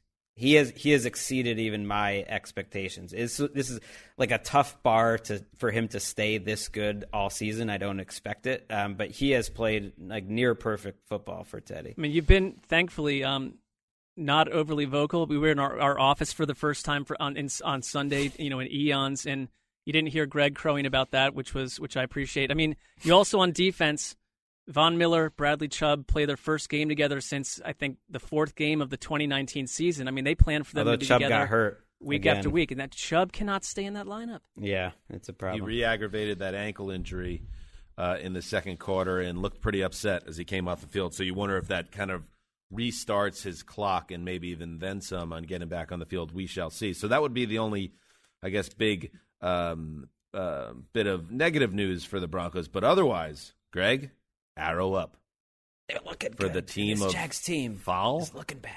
Team of the foul. team of T H A L. I don't know. It doesn't really work. Uh, let's head to the dog pound. Mayfield takes it, gives it. Chubb runs. 25, 20, 15, 10, 5. He's in! Touchdown, Nick Chubb! He didn't jump you. Oh, what a run! Ah, what a run! Did he say he didn't chub you? I don't. I'm not sure what how to translate. I translate want to know more about what was happening in this game and in the booth between Jim Donovan and Doug Dieken for the Browns radio network. Yes, Nick Chubb, 26 yards to the house. And Baker Mayfield threw his first touchdown pass of the season, also ran for one, leading the Browns to a 31 21 win over the Texans at another fan homecoming game, this time in Cleveland. Mark, a strong showing by Tyrod Taylor was producing some upset vibes until Taylor exited the game with a hamstring injury, and then it was over. Yeah, I think it was another reminder. I mean, with Tyrod Taylor in there, this Texans team is not as advertised. They are friskier, um, they're veteran laden, and Tyrod Taylor was 10 for 11 and moving the ball up and down on Cleveland's defense. Um, by the way, Cleveland's secondary, I know that it's a bunch of new faces, and that was another um, heavily dipped in milk and cream narrative that we talked about 525 times, um, you know, between February and September. They didn't look a whole lot different to me than last year. They, they gave up one big play after the next. Davis Mills came in, and after initially being, you know, really jolted around, um, he found his form too. And so I think that's a concern for Cleveland because this is a game that you think you'd want to control from wire to wire. It was much closer than that. Where Cleveland um, found themselves, and I think it's you know reassuring because it's who they are. They just started to run the ball nonstop down the stretch, and the combination of Kareem Hunt, Nick Chubb, and catching the ball as well, Demetric Felton, their I, I think steal of a rookie out of UCLA, who has a little bit of Eric Metcalf in him, a little bit of some other athletes that Mm. are frisky. Um, start, I, you know, they wait. They didn't do a whole lot with him last week. He today was a big impact. He had a, it was like a 33 yard rip up the middle touchdown run that helped them a lot. Um, but it came down to just being who they were, and they and they stopped being cute. Baker Mayfield had um, a tough interception, but uh, he finished the game again. You know, statistically, he was 19 for 21. He was real clean. Um, he made some nice throws, but they lost Jarvis Landry to a knee or, knee injury early. We know that Odell Beckham was not in there, so it was you know your third, fourth, and fifth guys out there, and your tight ends making plays, and so I think that limited them a little bit. Uh, but there's still there was no excuse to lose this game. They pulled it out. Um, you know, I'll take win ugly over you know 25 years of losing ugly. Um, but it wasn't one where you walk into your week if you're the Cleveland Browns Mm. thinking we are what everyone says we are. There's a lot of work to do. Mayfield went 10 for 10 after that first half interception. He hurt his shoulder trying to make a tackle on the pick and uh, Left shoulder, I should left shoulder non-throwing, and he had to pop the shoulder back in the socket. Uh, so Mm. obviously, you know, he's a tough guy, and hopefully that's not something that becomes a troublesome issue for him as the season goes along. Myles Garrett had this to say, Marky. He's like Brett Favre 2.0. Less picks, though, referring to his toughness. I will say this about Mayfield: there's I can think of four or five times where you can tell that he was physically damaged and he refused to come out. I mean, even going to the locker room today, it was like 0.8 seconds later that he was running back out. And so I I, I think the toughness is one of his traits. Yeah, I don't know about the Brett Favre thing. If anything, he well, I know everyone's going to have an issue safe. with that, but I mean, he. I'm just like, saying, Favre won it's- three it's straight not saying he's all all parts of Brett Favre. He is. He seems that very Brett Favre was a controlled. Well, he's Brett Favre's Like- without like- the interceptions. Well, he That's, threw like, one better today. than Brett threw one last Favre. week, but I mean, if you took I the think he is interceptions very away from Brett. Favre, he would be he would make Tom Brady look like uh, you know be Patrick Mahomes.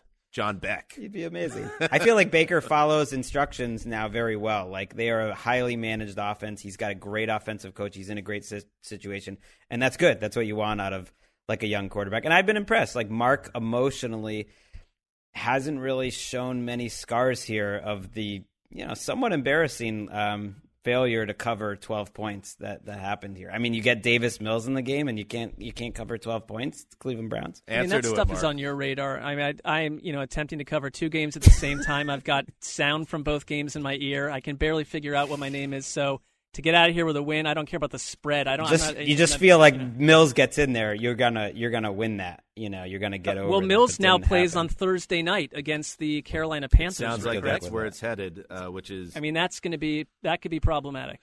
so. Wow, things are really set up well for the Panthers. They get Davis Mills now too. Woo-wee. I see where you're going with this. Woo-wee. I'm just they haven't really played anyone. You know, they're a soft two and zero. well, the they'll be a Panthers, soft like, three I, I oh. see them as they they're just dominated a team today. no, the Panthers deserve ton of credit. I, that, Right. is- the- but that is a very good setup for them, obviously. It um, is. All right, Browns. Jarvis Why Landry, by putting the way, Texans on week three of TNF anyways? I mean, that, that schedule makers come back to us, please. Jarvis Landry, I believe it's an MCL issue. Uh, we'll see if it costs him time. Um, it ended a streak of having at least two receptions in 111 straight games, uh, leaving this game early. And you just wonder if there's anything to kind of key in on in the week leading up to week three for the Browns. Odell's somewhat mysterious situation now with his health. If Jarvis Landry is unavailable, that puts a little bit more pressure for Odell to get back on the field. And if he's not healthy, he's not healthy. But we'll see what happens with that saga uh, over the next few days. Uh, let us move on. Eason has the shotgun snap. Well protected. Lets it go. Right side. It's picked! Jalen Ramsey at the right sideline secures the week two win for LA. Oh, give me them mangos. That's my buddy JB Long. In the dying days of summer, I was with Keisha and the boys and Emily and then JB and his beautiful family, and we watched uh, Yachty by Nature, a tribute band, all things yacht rock. I was there too, by the way. I was also there. if you were there, you weren't sitting with us. I was no, I was. I you have a, a little fence area that if you pull up across the, you know, you go down one alleyway. Yes. You can spy on your home, and I often just spy on your home in your backyard. So I, I witnessed the whole thing. A lot to a lot to uncover there and break down, but let's focus on the game first. Uh, yes, JB Long, ESPN LA. Matt Stafford led the Rams on two late scoring drives. Matt Gay made a tie-breaking 38-yard field goal with about two and a half minutes to play, and Jalen Ramsey sealed the game with that late interception. 27-23 Rams over the Colts, who have opened their season with back-to-back losses at Lucas Oil Stadium. Even worse, Greg, Indy finished the game without Wentz, Carson Wentz, that is, who exited with an ankle injury, and he looked pretty upset on the sideline. Yeah, I just watch Carson Wentz and I think, why is everything so hard? Like every play feels like a replay of every Eagles play over the last few years. And he made some big plays in this game. These two teams looked very even. If you took the uniforms off, you would say like this is like these are two good teams. The Colts failed twice uh, in first and goal situations, and that kind of felt like the difference in the first half, blowing uh, two uh, chances, one of which was on an ugly Carson Wentz shovel pass uh, to no, you know, to the Rams that made no sense whatsoever. But whereas Matthew Stafford feels like he's thrown to open receivers for the most part, Wentz invites pressure, and he made some plays, but it was just very frantic. And I'm I'm not saying like he got himself hurt, but this the combination of how this offense, which is very condensed, is run, and the way Wentz plays, it just seems like a bad recipe. He got hit a lot in this game, and so it almost felt like him leaving the game was a matter of time. It's that's such a great way. That's a great word to describe Carson Wentz in these last couple of years. Frantic. It, it, he never just seems kind of under control, and everything seems like just like this mad dash, mad scramble to turn a bad play into a good one, and it just doesn't always work out. Um, so that's a tough situation for the Colts. And you know, the- Eleven QB hits uh, on him. Too today, many. so that's that- too that many hits, of course. And Jacob Eason's the backup, so you're not going to get any miracles most likely behind Wentz, and it's only going to ampli- amplify the speculation if Wentz misses time here that Nick Foles should be in this building because what is Nick Foles doing in the league if he's not backing up Carson Wentz at this point? Let's let's be honest. And for the second straight week. Uh, the Colts aren't able to get the running game going here, Greg. You got Jonathan Taylor, who was like a superstar down the stretch last year. You thought he would build on that, but 15 for 51 here with a long of 13. Yeah, partly I think game script, you know, they fell behind and they're they're trying to catch up a little bit as part of it, but they just haven't been effective. Like it's like we talked about coming into this game that the offensive line doesn't feel like a difference maker. And I think their defense was mostly game uh, here. Like I, I maybe I misspoke by saying things are easy for Stafford because I'm imagining like the Kupp touchdown, but the Colts got their hands on a lot of Matthew Stafford passes. They had six passes defensed. Uh, they had an interception. It probably could have been two or three interceptions of Matthew Stafford uh, in this game, which would have made it look a little a little different. That's concerning, but I will say, Kupp last week, Cooper Kupp, a seven catches, 108 yards, a touchdown. Today, nine for 163 and two touchdowns. I mean, you have to, the chemistry in the Matthew Stafford signing was huge for him. And I do hear a sound in the distance. Ricky, would you please um, amplify the sound that I hear? oh, yeah. Uh, you really reeled me in there. I thought there was a, a real uh, production element something, yeah. about to body rock the show, but that's good. You got the lock too. So, um, Greg, you came into the season really confident, but here you are 0 2, I'm and now not me and the confident at all. Sizzler. I'm not uh, confident at move all. ahead. It's all an act. And my wins were in, almost entirely based on randomness and luck, and um, and and now it's going against me. That doesn't sound And like as the I was- Greg I we know.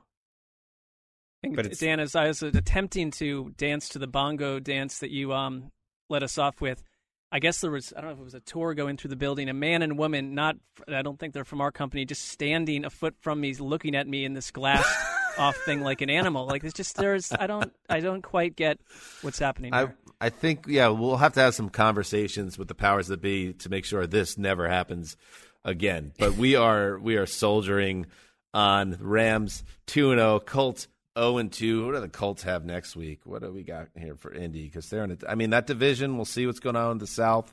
Titans with that big win. They are in Nashville next week. Early big game, Man, for Carson that, Wentz. that division. if he that could be on the field, that, lost. that would be helpful. Put it that way. Um, all right, let's move on. It's shook time. Carr takes a blitz. snap from the gun. Pump fake, gonna go deep down the middle. Got it. Ruggs grabs it. Jackpot, baby! Henry Ruggs goes the distance.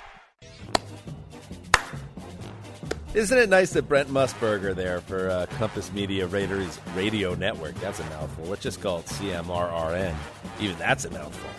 Man, that hurts. So Um, has this like great third act to his career now, living the life, living the Rosenthal dream in Vegas, and gets the call games for this fun Raiders team. Derek Carr threw for 382 yards and two scores, including that very pretty 61 yard strike to Henry Ruggs midway through the fourth, and the Raiders topple the Pittsburgh Steelers 26 to 17.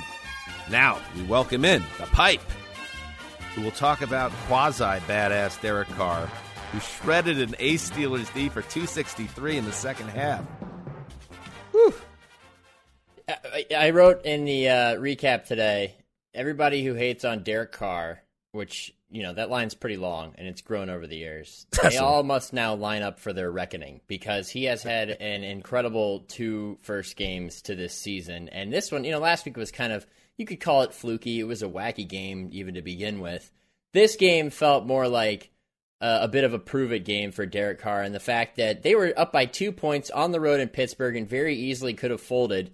And what does he do? He drops back, sends one over the middle deep to Henry Ruggs, and sends Brent Musburger into a tizzy in the booth, uh, and ends up winning them the game. So, um, y- you know, the, I think that there's still some to be desired from the Raiders so far, but uh, the receiving corps is coming together, and Derek Carr is the one, you know, uh, calling, you know, making all the moves, calling all the shots, and delivering the football accurately to a variety of different pass catchers, and that ends up being the difference. And Carr was banged Well, up I in would- this I- game too, right, Chuck? Yeah, it was a, it was a day of quarterback grit uh, across the league, and especially with uh, Derek Carr, who got rolled up on from behind. I think it might have been Robert Spillane who rolled up on him from behind. It looked kind of bad. At, at least at first, it looked like it He's could be dude. serious. He was on the ground for a while, ends up coming right back into the game, tapes his ankle up, sprints out to the field to test out his foot, and uh, and you couldn't even tell he was hurt the rest of the game. I would say this: if someone told you a month ago, you know, it's let you, uh, make any proposition you'd like, but I'm going to tell you that Derek Carr will beat the Ravens and the Steelers out of the gate. Um, I would have absolutely gone a hard no on that. So respect where it's due. I mean, I want to see him do it over the course of a year. He's in this offense for like the fourth year in a row. He should be growing. Um, but no doubt about it. I mean, I would flip it around and ask you about Big Ben because it looked like it was another up and down adventure for him on this Sunday. Yeah, and, and two things always come away or have come away from watching Big Ben so far this year. One, we know he's old and he can't move like he used to, and the reason that that's important is because number two, that offensive line has not gelled yet. You know, you got multiple new guys, you got a rookie playing center, and they're struggling to protect him or at least consistently. And you come up against a Raiders team that in week one had a pressure percentage over 50% and, you know, caused all kinds of problems to the Ravens. Now they get to feast on Big Ben. And while he's hard to bring down, he's not that difficult to pressure anymore. And and it caused, you know, it forced him into throwing an interception this week. He actually had a similar situation last week against Buffalo that was called, uh, that was overturned by a penalty. But this time he didn't get the break of the penalty and uh, resulted in an interception. And, and they frazzled him. Now, statistically, he doesn't look terrible and he still moved the ball. But what they lack is, is a consistent run game because of that offensive line again. And it kind of puts them in a position they were in last year where he's forced to throw it over 40 times a game. And even in a one score game, um, you know, they, they ultimately couldn't, you know, use that to try to come back. So uh, there is some concern offensively. Uh, Their defense is strong, but because that offensive line is still not a very solid group, I think it's going to take some time. But you just would rather when when you're imbalanced, it's 2021. You want the great offense. You know, you lose T.J. Watt in this game, so that's a concern. They've played two games. It's, it's early, but they scored what 16 points last week on offense, right? Because they had the punt return. Yeah, and you score 17 this week. You know that that says it all. If you do that throughout the course of the season, you're going to be among the worst offenses in the league.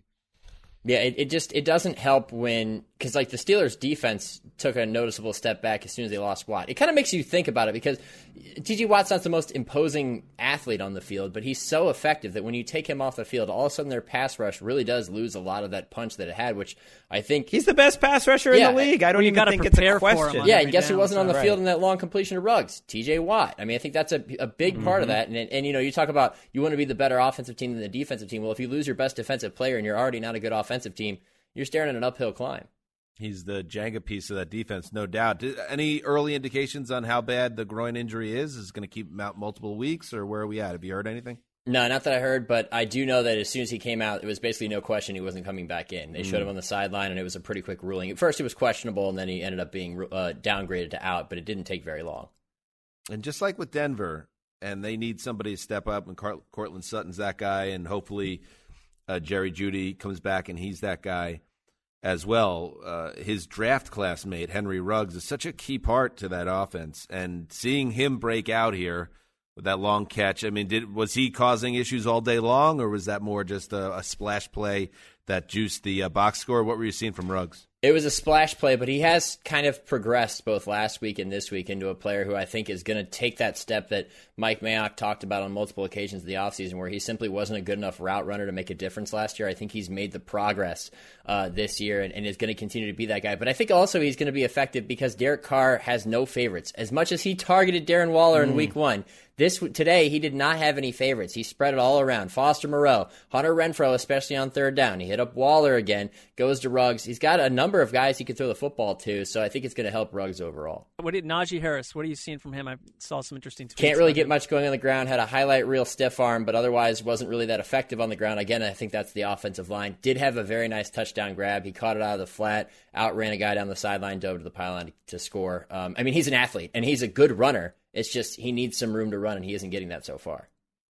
Let's check in with the defending champs who drew the Atlanta Falcons. Ryan dropping his oh pass batted in the air, picked off inside the ten, touchdown Tampa Bay. Mike, Edwards. has two. Mike has two. Gene Deckerhoff. Mike Edwards closed out his Sunday with back-to-back pick sixes. He'll sleep well, and Tom Brady threw for 276 and five touchdowns. 44 years old. Now talking about playing till 50. Are you doubting him? Tampa Bay Buccaneers extend their winning streak to a franchise record 10 consecutive games. That included a Super Bowl dub, of course. 48 25 win over the Falcons. Shook. The final score here, though, is a little bit misleading, right? Uh, it depends. How much do you value a quarter of football? Because going into Well, I the guess fourth it was quarter, 28 25. yeah, it's 28-25 late third, and the Falcons have a legitimate chance to potentially take the lead. But again, you're reminded of the the talent deficiencies of the Falcons. I mean, Cordarrelle Pat- Patterson's their best option out of the backfield right now.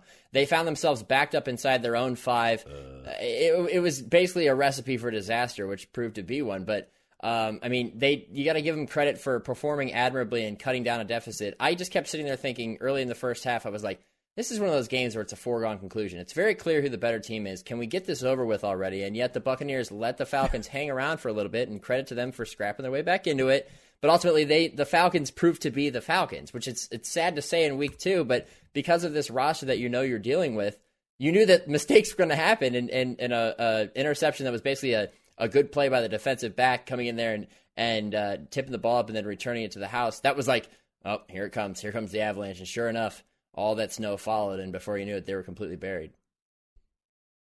I mean, it's not just that like Brady's throwing for five touchdowns. This is the first time he's ever thrown nine touchdowns in the first two weeks of the season.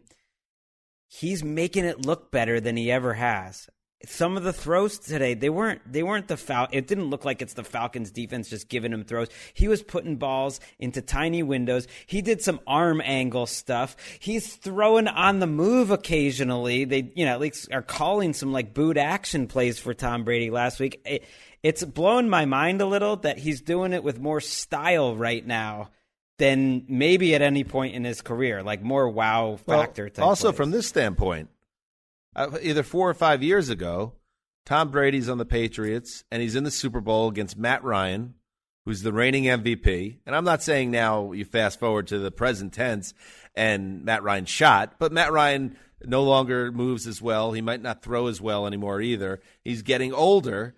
And it's just interesting to have a game where you see Matt Ryan being on maybe the other side of his prime and being five or six years younger, eight or nine years younger than Tom Brady. It just once again illustrates what, what Tom Brady's doing is just unheard of. I mean, with with Matt Ryan, what are you seeing? I saw a tweet there, Shook, that uh, Ryan has now perfected the art of the third down sack.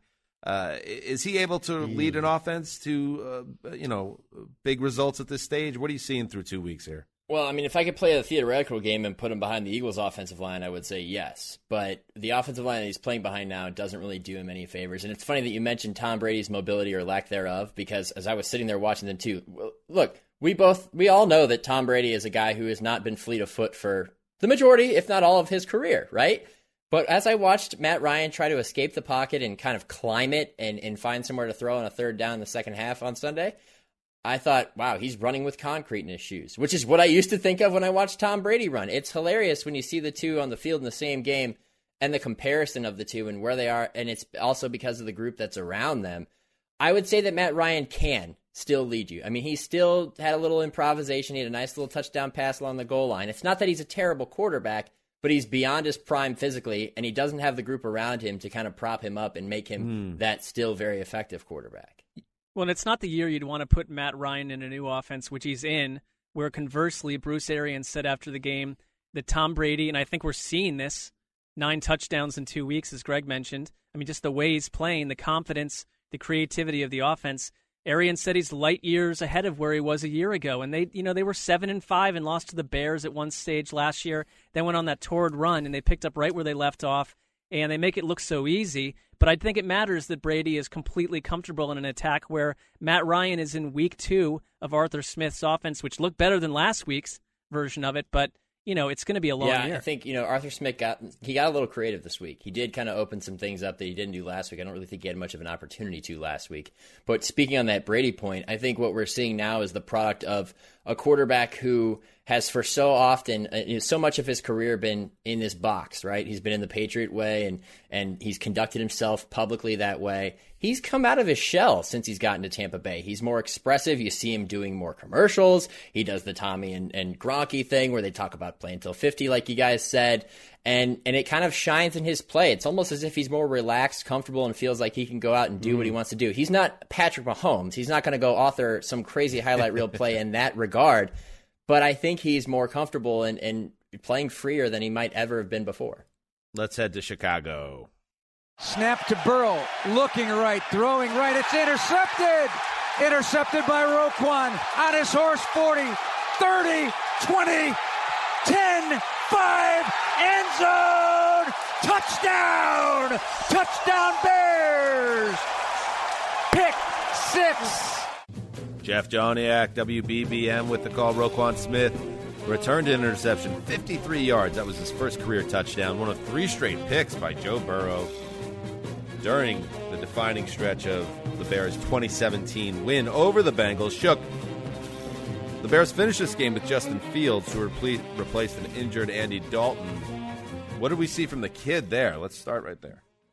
Well, it was kind of a it was an interesting game to throw him in because it was a defensive slog. I mean, we, we third quarter it's seven to three, and and it was seven to nothing going into halftime. It's not like we're seeing a ton of offensive production. And statistically, you look at it, Fields finished with 60 yards passing and an interception that almost opened the door for the Bengals to pull off a crazy comeback win. But mm. I will say he does offer a little bit more in terms of the fact that he can get mobile. You know, he scrambled on third down to get a key first down to keep the ball out of the Bengals' hands and ultimately win the game. Um, I think there's still a lot to be desired from that offense, and I think a lot of that has to do with the fact that there's uncertainty, and instability at the quarterback position. With you know what Andy Dalton's ceiling is, and how, are you going to throw Justin Fields in for a few plays? Oh wait, now he's got to come in and play every play. Um, it's it just seems like they're not really on the right track. The only positive that I really pull from them uh, offensively is you know what you have at pass catcher from you know Allen Robinson and, and whatnot. David Montgomery has played really well. The stats don't show it, but like when he runs the ball, you're well today they didn't really show it. I think he had three yards of carry. But when he runs the ball, you're like, man, that guy's running hard. That guy makes people miss. He runs through tackles. You just wish that he had more opportunities, which I think he might get over time. That could help Justin Fields, but it's not like it was a resounding performance from Fields. Mm. I mean, it's again, it's 2021. They dropped back to pass 27 times. They had 83 passing yards. The Bears. That's a fiasco. We should be giving the Bears some props. They did just go win a game like that. That's nice. Um, but it if they can design an offense around Fields, assuming Andy Dalton is not going to recover and or take back the starting job, which would seem surprising at this point. Maybe it can be different because whatever this passing game is, like it wasn't working today. I kind of have a feeling this Bengals defense is going to be decent all year, and they've definitely been that through through two weeks. They've been they've been pretty good, but but still, twenty seven dropbacks for eighty three yards is is a fiasco. and you won, and you won the yeah. game. So that must mean Joe Burrow had uh, equal or, or almost. Well, what happened with this Joe Burrow like insane meltdown? I mean, three straight. Yeah, three straight here. picks on three straight passes. Um, basically, the Bears gave the, the Bears defense gave them this victory, and it was it started with the Roquan picks uh, that we heard in that clip, and then it just kind of snowballed from there. Um, you know, Burrow threw another pass, forced it to a one-on-one coverage. Jaylon Johnson made a nice play on, but if you look at it, there's no reason he should ever be throwing there because he's essentially blanketed, and Johnson just made a nice play on the ball. And then the third interception was Burrow in his face, just trying desperately to deliver the ball, get rid of it, gets knocked up in the air and easily intercepted. It gives the Bears great field position. Not that much of a challenge for them to try to turn it into points. Roquan with one of those touchdowns, and then all they had to do was hang on and hope that their own offense didn't shoot themselves up uh, in the foot enough to give the Bengals a chance to mm. come back even the long, you know, chase touchdown was on a pretty underthrown yeah. ball by Burrow. So it's just gonna, I don't know, coming off the ACL, there's gonna be ups and downs, and it's a reminder to the Wesseling brothers. Like Nick really wanted to take the Bengals, Phil really wanted to take uh, the Seahawks. It didn't matter. So you guys should You're just hug it out either and, way. You know, I have friends, a little quick friends. story. I yes. bought a butterfly wind chime um, because of Lakeisha was saying that when she sees butterflies, she thinks that she, you know it reminds her of Wes, or when the wind chimes go off. And so I found a butterfly wind chime the other day, and so I bought it, and it's hanging outside my window. And as the Bengals lost, I kid you not, the wind chime went off. And I don't know what that means, if it means anything, but it did make me laugh today during Probably yelling at yelling at uh, his brother forever thinking to lock Cincinnati. Which really made me smile today. It's definitely yelling. That's what the wind chime is representing there. Um, all right. Hey, Shooky, thank you, buddy. And I was saying to Marc earlier in a private moment that I'm going to make public now uh, in the newsroom that I envied Uh-oh. the way um, Kyle Brandt filled out a T-shirt. Um, and I just have to say, I don't, maybe Nick beats out Kyle. I mean, look at the, look at the way that thing just pours over his body. Straight cash, homie. It's yeah. Hard work pays off. I would Shook. give the advantage to I'd give the advantage to Shook on just sheer bulk, Um, I think Kyle's bulking up came in one off season, if I remember correctly, that kind of stunned people. I mean, Shook, I feel like it's probably been muscle bound since age six and a half or seven. I feel like that's just sort of what your body no, is like. Not but, true. I mean, I got pretty know. decent genes, but it was uh, I was a late bloomer, Marc. In fact, I started high school at about five foot six, 140 pounds. So Greg, five six. Yeah. Hey, So don't you were um, Greg in high school, and then now you Yeah. became this. See, that's a, a lesson. to So all we of can us. all dream. Yeah, don't don't knock uh, five five six one forty. Or actually, We can't you even know, see it. Dial that down a little bit. Make it one thirty two. Five- and then five the ladies one, are just one coming and they're just falling all over you. Um, all right, there you go. Good five six talk. Shooky, thank you, buddy. A treat as All right. always for us. Oh, and Dan, by the way, uh, Yeah. the, the the pipe thing, much to Greg's dismay, totally catching on, uh, according to Twitter this week. So good for you. Because it's a great you are. nickname. We'll go with that. All right, We'll thank you, Nick. that. See you guys. On to Sunday night football. Sunday night. This monster offensive line, you got extra offensive linemen in there. Chiefs had to make sure they don't jump. And Jackson will get the first down and in effect end the game. Go on with it, John Harbaugh. Oh, we like to talk about onions on this program. John Harbaugh. He hung them with the game on the line. But it's easy to do that, or easier, when Lamar Jackson's your quarterback. Lamar Jackson on fourth and one near midfield gets the yardage necessary, clinching a big time comeback victory for the Baltimore Ravens, who outscore the Chiefs 12 zip in the fourth en route to a 36 35 win in Baltimore. Just a massive win, Greg and Marc, uh, for the Ravens, who looked like they were going to get run out of the building and instead run into week three on fire. Kryptonite no more. Lamar Jackson gets the monkey off his back. I mean, things are going against the Ravens all I can't week even, long. Marc, I can't even I can't even track like Greg's favorite players anymore. I mean, there's they're so- 700 players and Greg loves 696. Who, who's the favorite? ultimately? He's taken 696 for himself. Hey, guess what? The rest of America loves Lamar Jackson with me. Join the bandwagon. He's fun to watch. And this game and this organization, no matter what happens the rest of this season, like no other team I don't think wins this sort of game with the with the injuries and everything that's gone against them and the situation that they were in. Of all the games to, to actually beat the Chiefs this to me like blew me away. It like gave me a big time shot of adrenaline at the at the end of like a long sunday to just see a football game this good with this many like great plays back and forth. And when the chiefs were across midfield on the last drive you think it's absolutely over. Uh Oweh forces the fumble. But then not only for John, Harbaugh to ask Lamar Jackson, "You want to go for it?" It's like Harbaugh knew in that moment the NFL, you know, like the cameras on him because he knows Lamar's going to say, Oh, "Yes, he I want to go for it." But it's also the play call and the ability of this offensive line to execute that play. It was a very creative play call. They stack one side, and more importantly, they do it at a tempo which takes Mm-hmm. a lot of cohesion. They ran up to the line of scrimmage, and instead of wasting any time, they snapped it right away. It didn't look like there was a huge hole there for Jackson, and he uses all of his patience and waits for those offensive linemen, who maybe are the MVPs of the game, as a unit to get that hole open. And you win it doing what you do best. You never give Patrick Mahomes the ball back, and that is just like an unbelievably impressive victory by the Ravens. Yeah, I mean, you have to factor in what Baltimore has gone through over the previous fortnight, injury wise. I mean, their backfield isn't even what they planned for on any level. And on that fourth down play, if you're Kansas City, you know exactly what's coming and you can't stop it. And that's how you feel about Kansas City's offense. But when Baltimore is chiming in the way they did right there, they're unstoppable. I love the fact that Harbaugh overcomes what would have been a huge talking point, burning the two timeouts so early. It put them in a terrible spot. It gave Kansas City um, a glowing chance to win um, before that fumble.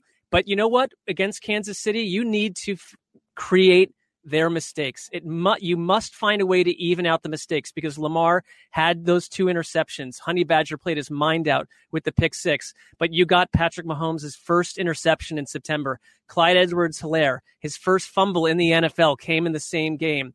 And I love the idea that even though, you know, These were not successful. They kept going for the two point conversion. Kevin Zeitler was so clearly pushed on one of them, too. I thought it was very questionable.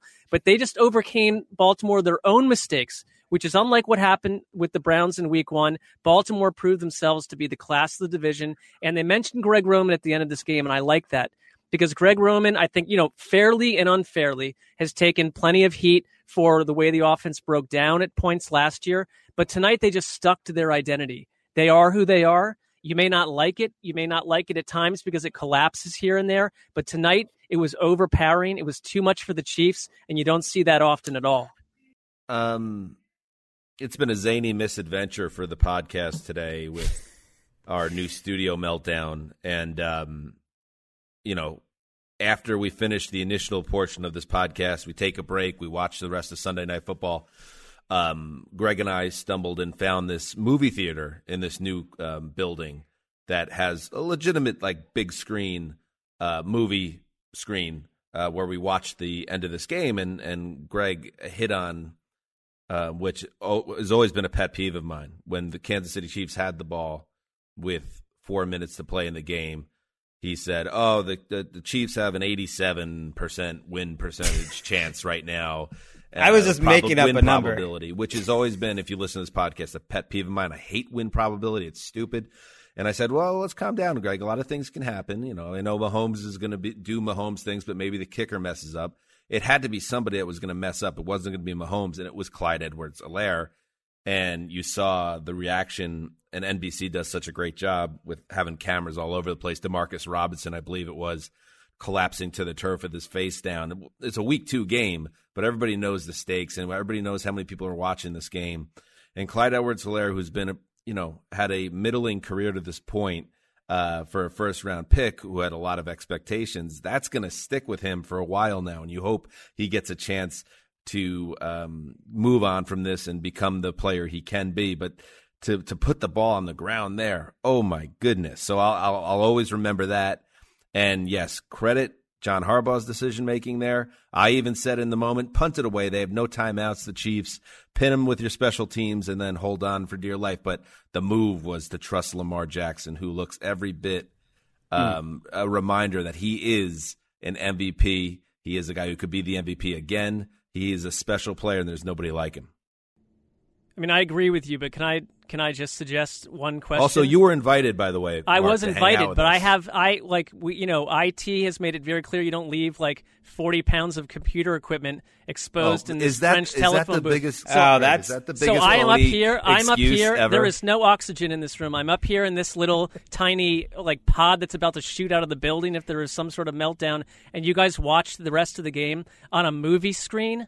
Well, Greg, I'm, I'm, do you hear yeah, this? that's on, that's on Don't you. But give me you know, Greg. you would have did been, you hear this? Like that, You would have been on me. Sucking the the oxygen out of the room. to take like, like So literally theory- eighty different pieces of equipment to a different floor so that Greg could sit comfortably in his easy chair. I- You hey, guess what? I didn't- to a movie screen. I'm out of left. here. I left my computer open. I left Yeah. my iPad out. I left my phone here. It didn't. Marc, Well, I'm reporting you to you know information technology.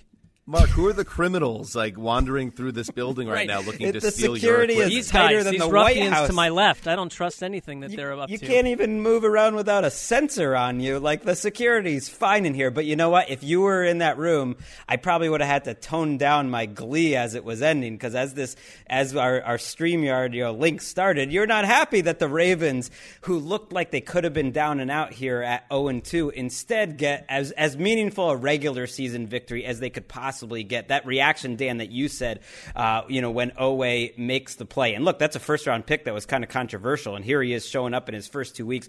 The look on Lamar and Sammy Watkins' face, putting their arms around each other before they even go on the field. This was uh, a momentous win because, in so many ways, the Ravens didn't have any answers. I mean, the the Chiefs went up and down the field all game. You know, the Chiefs got the 11 point lead going into the fourth quarter. Hey, how about that story? It's like, oh, the Ravens aren't built to come up from behind. How about they just came from behind against the two time defending AFC champions in the fourth quarter by running the ball? Well, also, like they they held Tyreek Hill to 14 yards.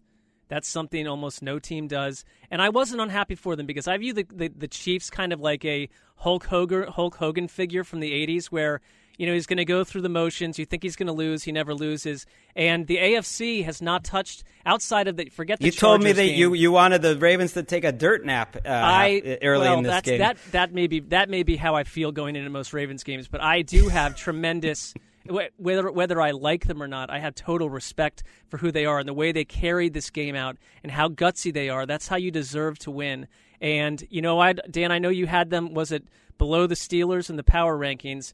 Um, that gets flip flopped hardcore because this is the division horse right here. Now, and by the way, Chris Collinsworth tonight um, using the term at one point hosses. I just that's what I don't need from Chris, Chris Collinsworth. I know you guys love him to death, but it's a little Poor too What's wrong with Haas? 1971 Marc, I feel like this folksy has been- Midwestern. this has been a tough day at the office for you. Now, I mean, he said Haas, and now you're all fired up about It's that. a, like Wes and I always used to talk about the fact that he's a little folksy and like he's going, he's like pressing into it with hosses. But it was a tremendous football game and one of the Marc better home. Sunday night games in a while. um, your excitement, your enthusiasm jumps off the screen right now. I am not being unexcited about this. I think I'm appropriately, you know, it's it's a blip on the radar in life, and you know, I don't need to I don't need to be dancing around pantless around the office. I know It's Greg's fine. a little over the Greg's a little Exactly. Over the I mean, too. let's- come yeah, on here. let's let's find the middle porridge bowl. this is the game of the year. Like this, not just Until next it's- week. No, this we're gonna play the whole season, and at the end of the season, you're gonna make the top five games of the year, and this will be one of those five. I don't know if it'll be number one, but it's got a chance. You can go a whole season without a game like this because think of the individual plays that happened in this game. That Travis Kelce touchdown, which I didn't see live, but went back to watch. That was one of the best touchdowns of Travis Kelce's career. Next Gen Stats gave it a 3.3% chance. I'm going to give you some weird numbers.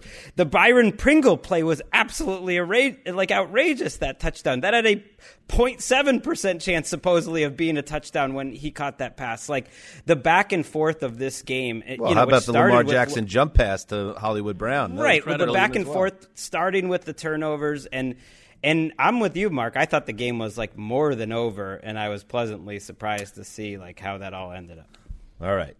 Hopefully these teams play again in Yeah. January. That would be fun, and it very very it's very possible. These are two excellent teams, and that was a lot of fun. And uh, I just want to thank the Dallas Cowboys, the Los Angeles Chargers, Tennessee Titans, the Seattle Seahawks, Minnesota Vikings, the Arizona Cardinals, the Kansas City Chiefs, and the Baltimore Ravens for saving professional football.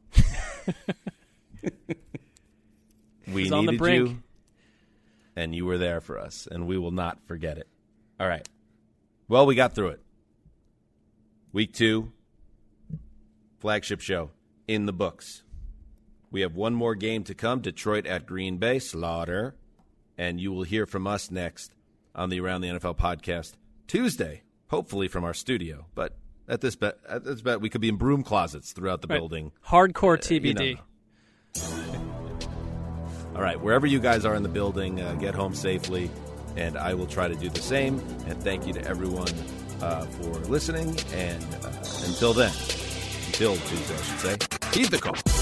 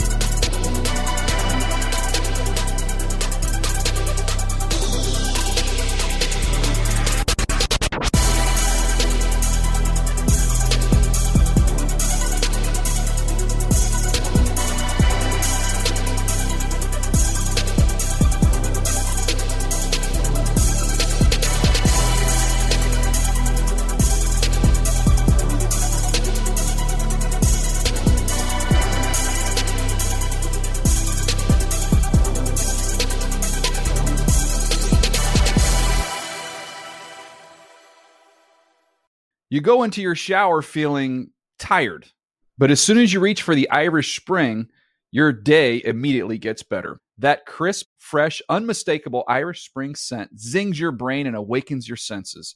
So when you finally emerge from the shower, 37 minutes later, because you pay the water bill so you can stay in there as long as you want, you're ready to take on the day and smell great doing it. Irish Spring Body Wash and Bar Soap. Fresh, green, Irish. Shop now at a store near you. Live Nation presents Concert Week. Now through May 14th, get $25 tickets to over 5,000 shows. That's up to 75% off a summer full of your favorite artists like 21 Savage, Alanis Morissette, Cage the Elephant, Celeste Barber, Dierks Bentley, Feid, Hootie and the Blowfish, Janet Jackson, Kidz Bop Kids, Meghan Trainor, Peso Pluma, Sarah McLachlan. Get tickets to more than 5,000 summer shows for just $25. Until now through May 14th. Visit LiveNation.com slash Concert to learn more and plan your summer with Sean Paul, Sum 41, 30 Seconds to Mars, oh, and Two Door Cinema Club. Getting ready to take on spring? Make your first move with the reliable performance and power of STIHL battery tools.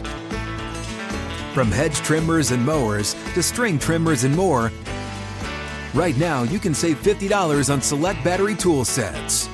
Real STIHL. Offer valid on select AK system sets through June 16, 2024. See participating retailer for details.